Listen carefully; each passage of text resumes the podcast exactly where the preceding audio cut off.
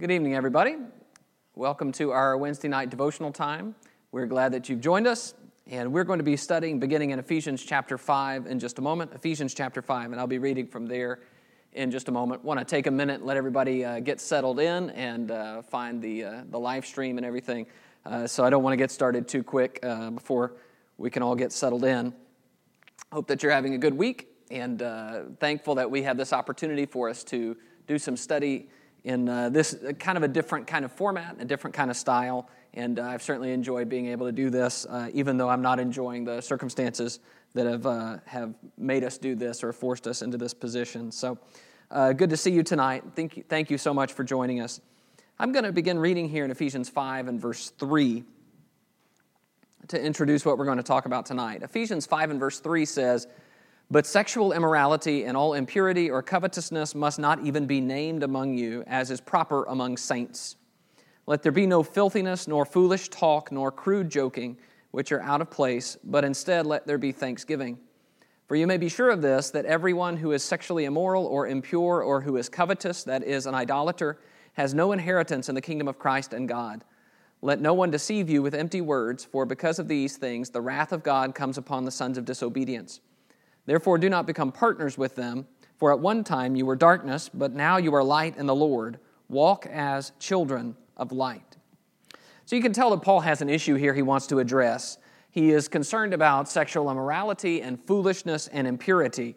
And he kind of thinks through it in a, a linear way. He's concerned that first it's going to creep into the speech of the Ephesians, and then it's going to creep into their thinking from speech, and from there, from speech to thinking, it will go into action. But I, I, want to call your attention to how Paul addresses that. He does not just say, don't do this, he challenges them to think about themselves in a new way. He says that in verse 8 At one time you were darkness, but now you are light in the Lord. Walk as children of light. So, what he is saying is, you now are something you didn't used to be. So, because you are now children of light, you need to live like children of light. Or, as we're going to call it tonight, you need to become who you are. And what I want to do tonight is to think about how Paul reasons this way in several places, and Jesus does as well, that the teaching here is that we have a new identity in Christ, and something has happened to us. We've become something different, and now we need to live out what that new identity teaches us. So, if you'll remember, we have been talking on Wednesday nights this whole month about what you are and how God tells us through different spokesmen that as Christians we have certain identities and certain ways of thinking of ourselves. So, we talked about you are a branch, which focuses on the idea that we're dependent on Jesus. It focuses on how we are to bear fruit and how we need to be pruned. And we talked about how you are a temple, which is a place where God dwells, that you're holy, and also that you're a place where worship happens.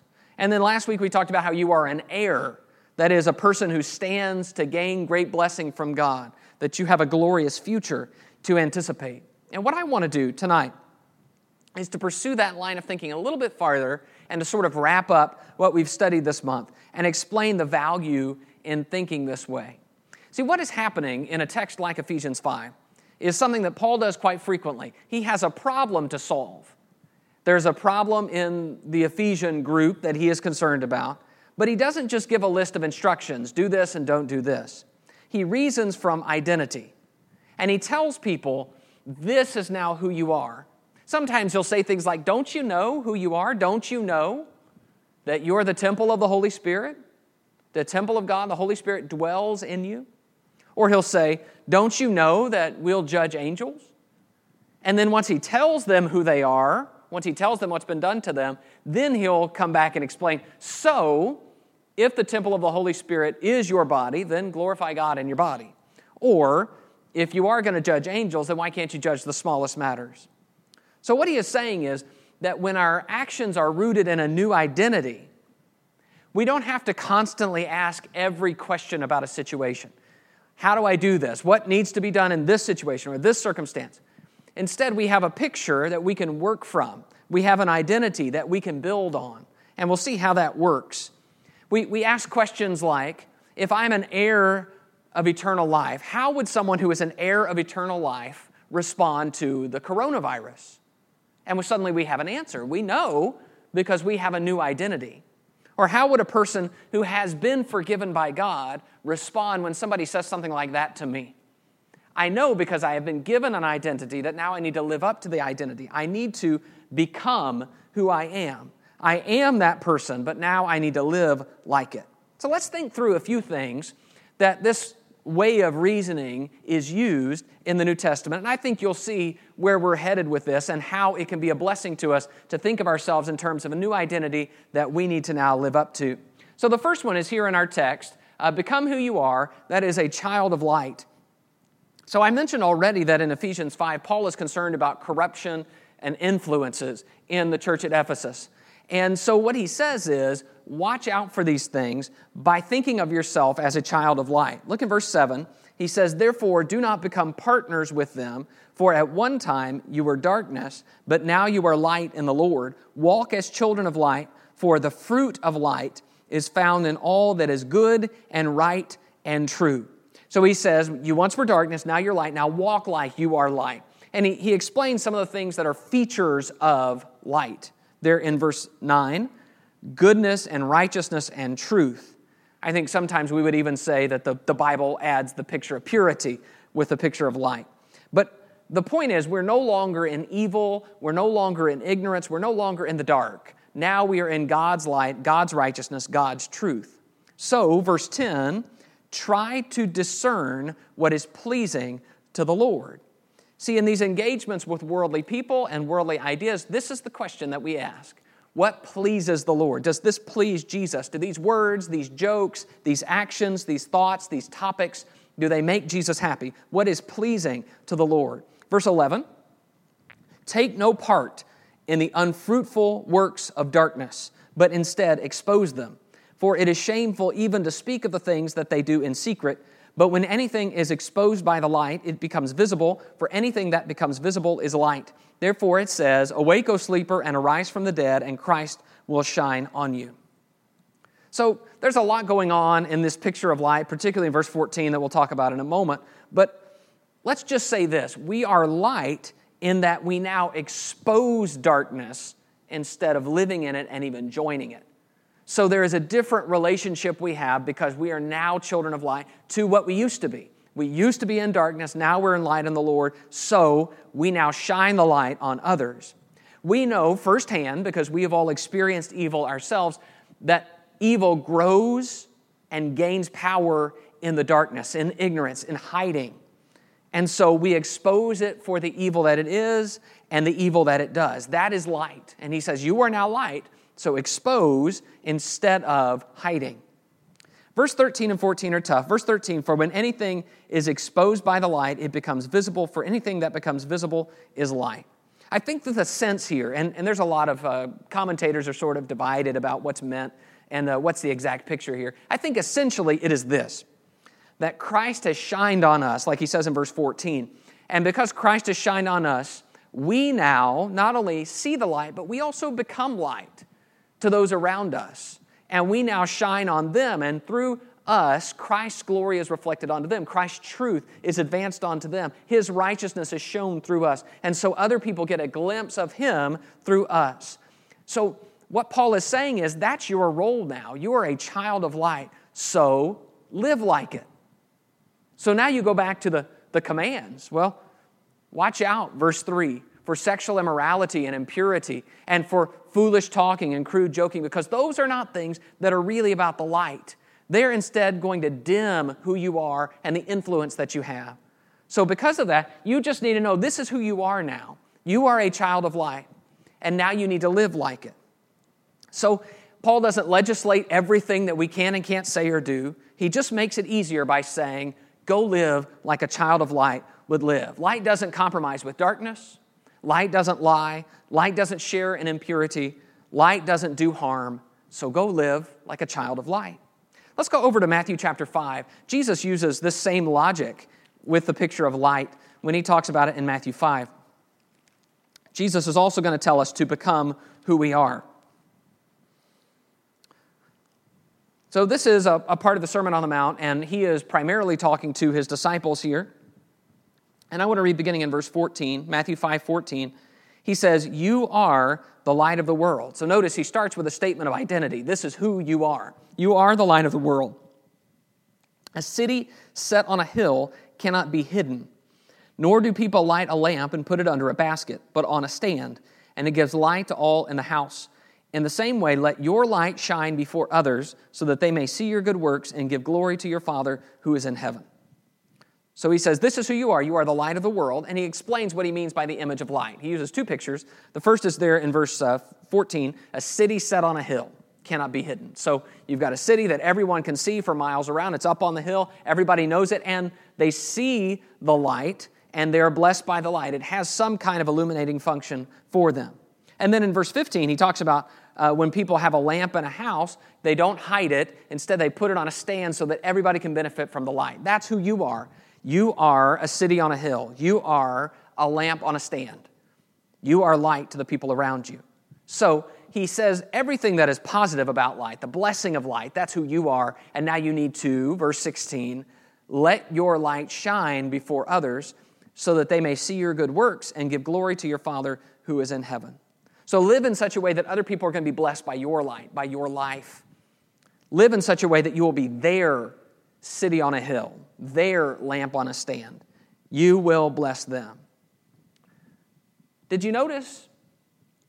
Jesus doesn't really give us a command here. The only command is let your light shine, which is, which is figurative. He says he wants people to see our good works, so there's a little bit of some instruction there, and glorify our Father.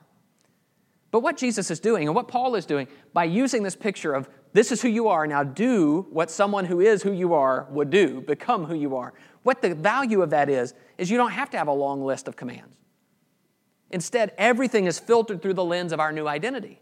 If I am a child of light or I am the light of the world, should I do this? How would someone who is the light of the world, a city set on a hill, how would they respond in traffic?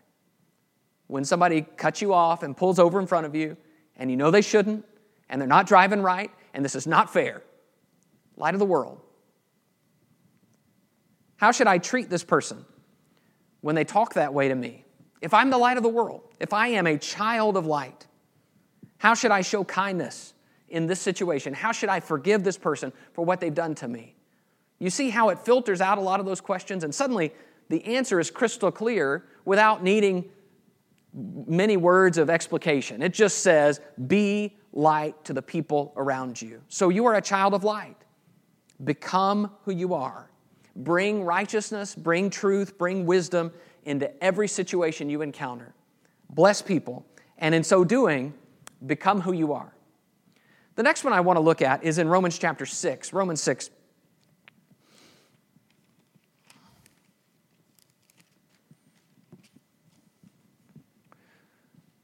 So let's talk here about how we are dead to sin and alive to God. Uh, Paul is concerned in Romans 6 that some people are beginning to abuse the grace of God, to live in sin and argue that somehow that's okay because God can forgive them. But that's not just a failure in doctrine. And I want you to notice how Paul addresses it. It's not a failure in doctrine, it's not a failure in behavior, it's a failure in identity. Don't you know who you are? Don't you know what's happened to you? Listen to how he addresses this. Romans 6 and verse 1. What shall we say then? Are we to continue in sin that grace may abound? That's Paul's concern. Someone is saying that. By no means. How can we who died to sin still live in it? Do you not know that all of us who have been baptized into Christ Jesus were baptized into his death? We were buried, therefore, with him by baptism into death, in order that, just as Christ was raised from the dead by the glory of the Father, we too might walk in newness of life. For if we have been united with him in a death like his, we shall certainly be united with him in a resurrection like his. We know that our old self was crucified with him in order that the body of sin might be brought to nothing, so that we would no longer be enslaved to sin. So, the main problem Paul addresses as he talks about sin and how we think about sin going forward is that sin and living in sin violates what you are and what happened to you. Specifically, he says, Remember when you were baptized. Don't you know what that meant? In verse 2, he says, How can we who died to sin still live in it? Do you not know that all of us who have been baptized into Christ were baptized into his death? That's what baptism meant. It was a baptism into death. You died. He says specifically in verse 6 that the old body of sin was brought to nothing, was crucified, our old self was crucified with him. And then we are buried, verse 4, with him by baptism into death. We are raised to walk in newness of life. So, what's the point? I want you to notice in verse 11. Listen to this. In verse 11, he says, So you also must consider yourselves dead to sin and alive to God in Christ Jesus. He says, You've got to think of yourselves as what you are. You are dead to sin and alive to God. So now you need to think of yourself that way, become who you are, and then then you start to live like it. If you are dead to sin, some things follow. Verse 12, let not sin therefore reign in your mortal body to make you obey its passions. Do not present your members to sin as instruments for unrighteousness, but present yourselves to God as those who have been brought from death to life, and your members to God as instruments for righteousness. Verse 16 Do you not know that if you present yourselves to anyone as obedient slaves, you are slaves of the one whom you obey, either of sin which leads to death or of obedience which leads to righteousness? So he says, Give your bodies over to be instruments of righteousness. Present yourselves to God. Be done with slavery to sin. So Paul is saying, think about your conversion.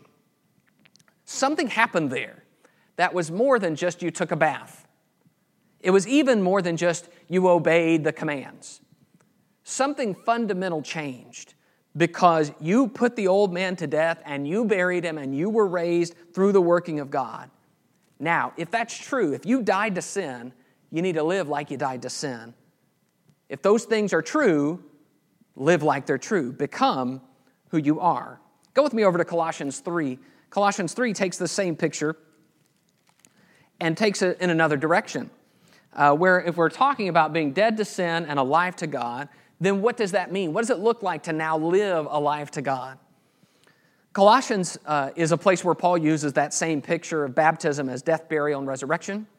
Uh, but in Colossians 3, he's going to reason from that going forward. How do we apply that as we live as baptized people? Colossians 3 and verse 1 says, If then you have been raised with Christ. So let's just take a time out there. Raised with Christ here is talking about how we were raised from baptism back in chapter 2 and verse 12 through faith in the working of God. We were buried and then we were raised. Just like Jesus was raised, we have been raised with Christ. So if that has happened to you and you've been converted, you've been baptized, you've been raised, verse 1 seek the things that are above, where Christ is seated at the right hand of God. Set your minds on things that are above, not on things that are on earth.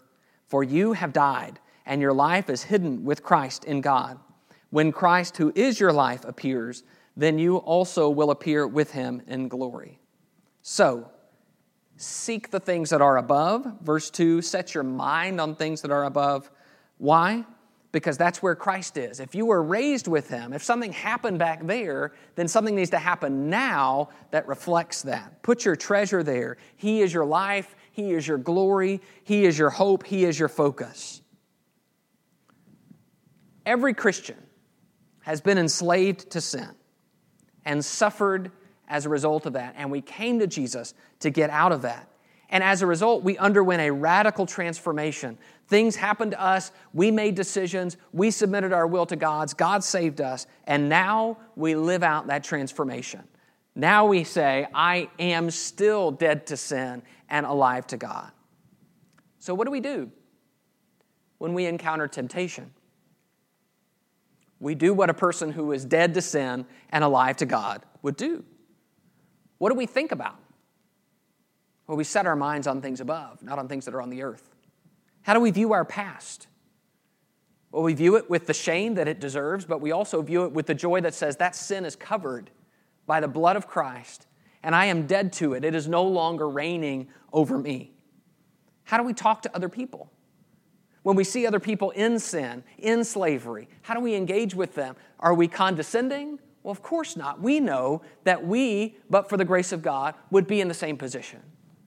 We are dead to sin and alive to God. Now we need to live like it.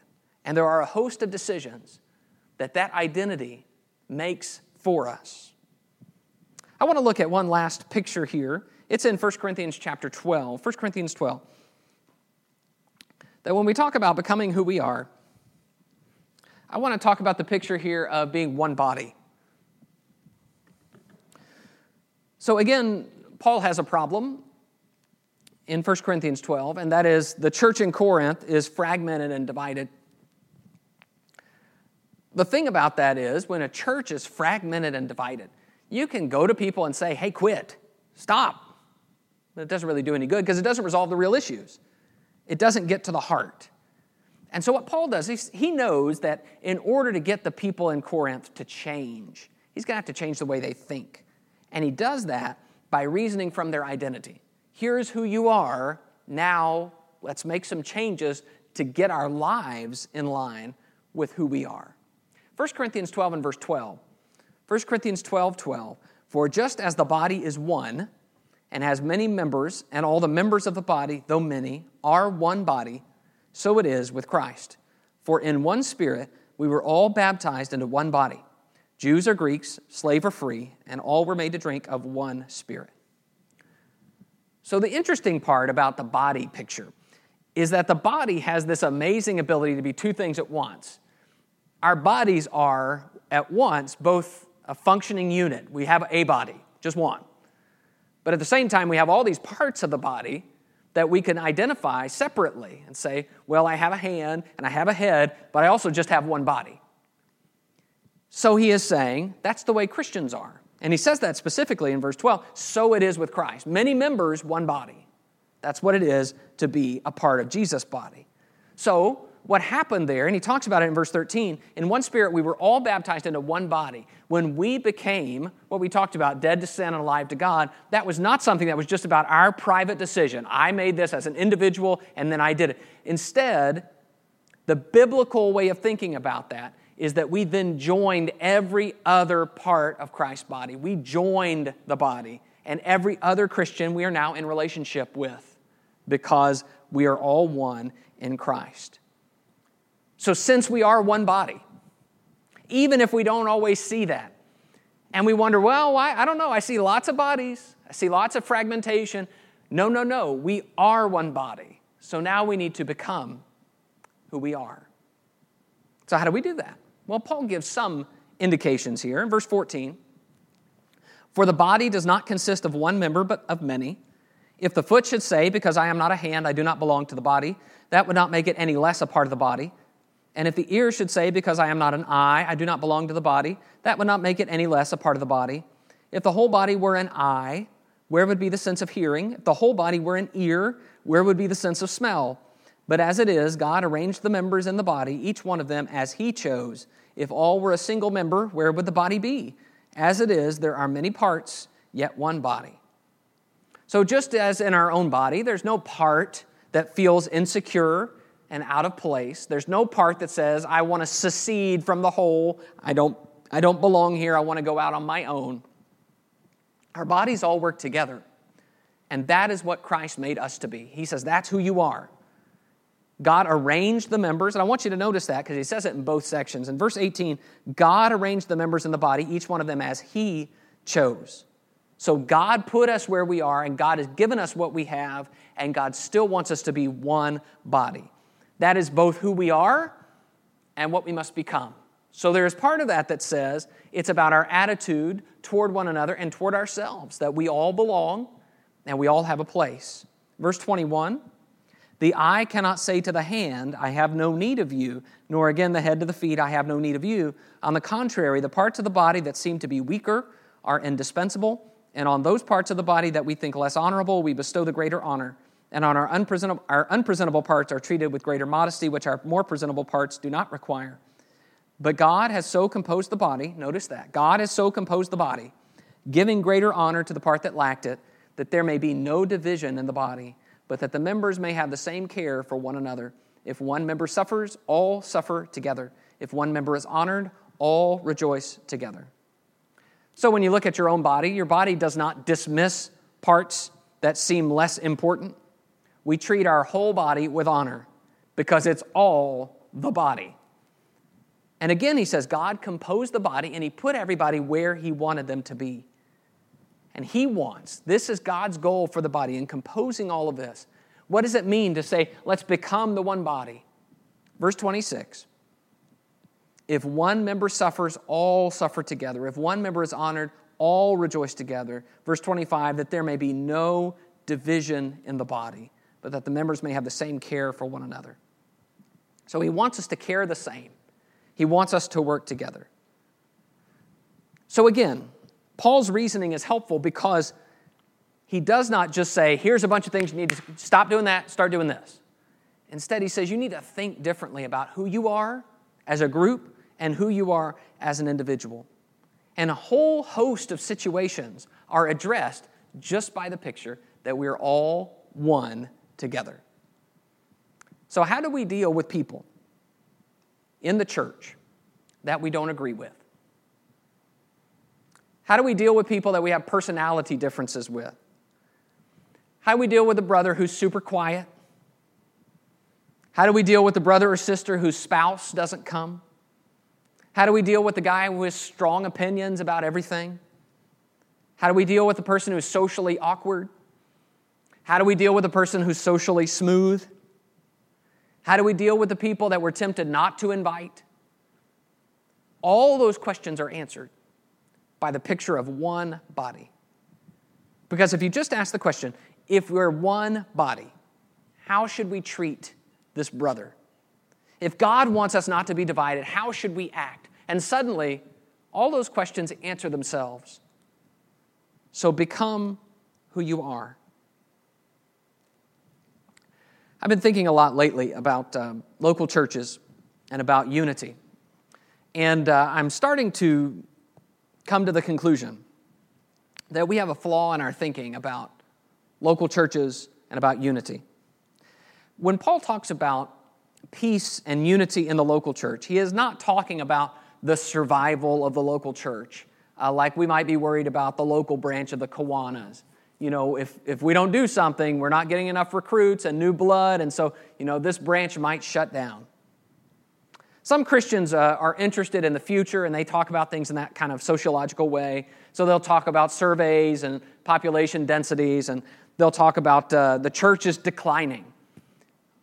And then there are some who will say, you know, let's join this local church and, you know, we, we may not thrive, but we're going to do the best we can. We're going to have a good ride and we'll make a good chapter in this local church's story. And I wonder if that's not a wrong way of, of thinking about and looking at the church. What Paul sees when he talks about the church and, and tells us about the church is something far deeper.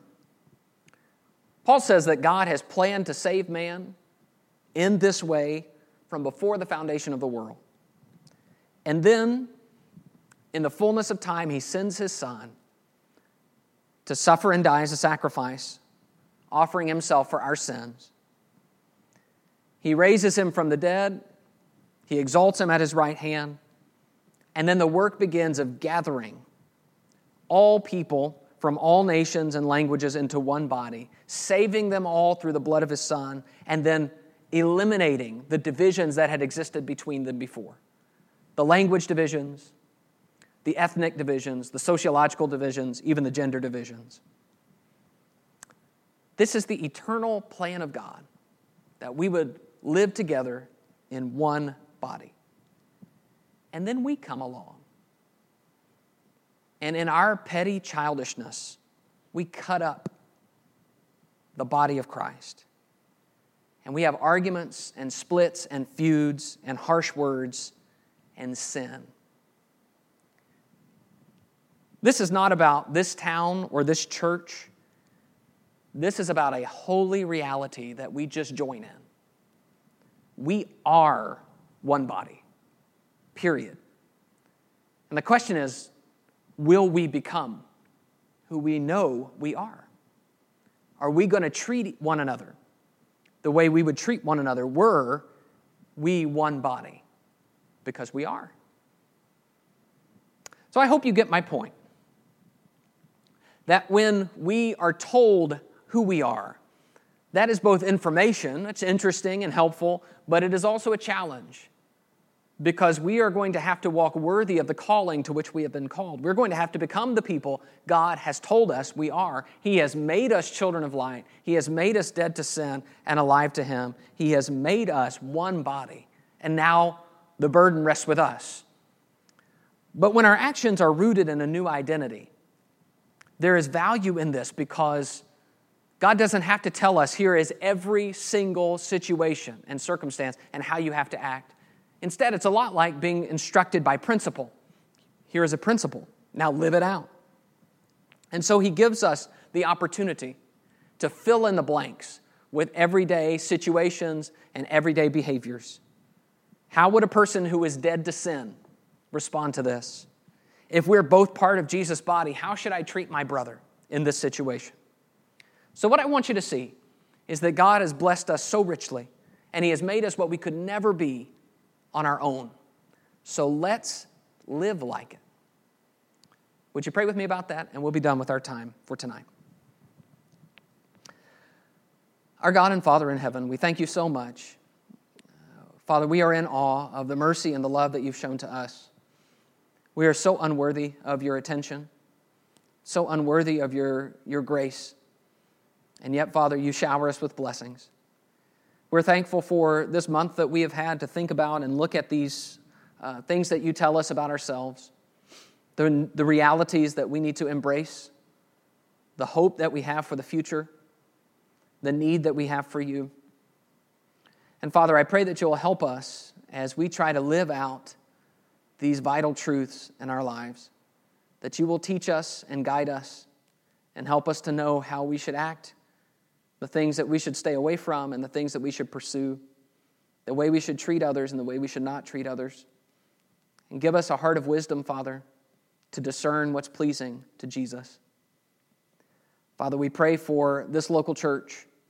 We pray that you'll help us as we try to work together, as we try to get along, as we try to promote peace, and as we try to spread the gospel. Help us, Father, to remember that part of our call is that we are one in Christ. And so we urge others to become one in Christ with us as they're reconciled to you. Father, I pray your blessings on those who are making decisions in this difficult time. And I pray that you'll give them wisdom, give them compassion for those that they lead, and help us, Father, as we uh, respond to these things, not to be angry with one another, but to understand the difficulty of these times and these positions, and to be patient with one another and with those who lead us. Father, we ask your blessing on those who are sick, on those who are recovering from surgeries, on those who are grieving. And Father, we pray that you'll continue to comfort all of us and give us the strength we need for the tasks that we have for the day. Take care of us tonight, Father, we pray in Jesus' name. Amen.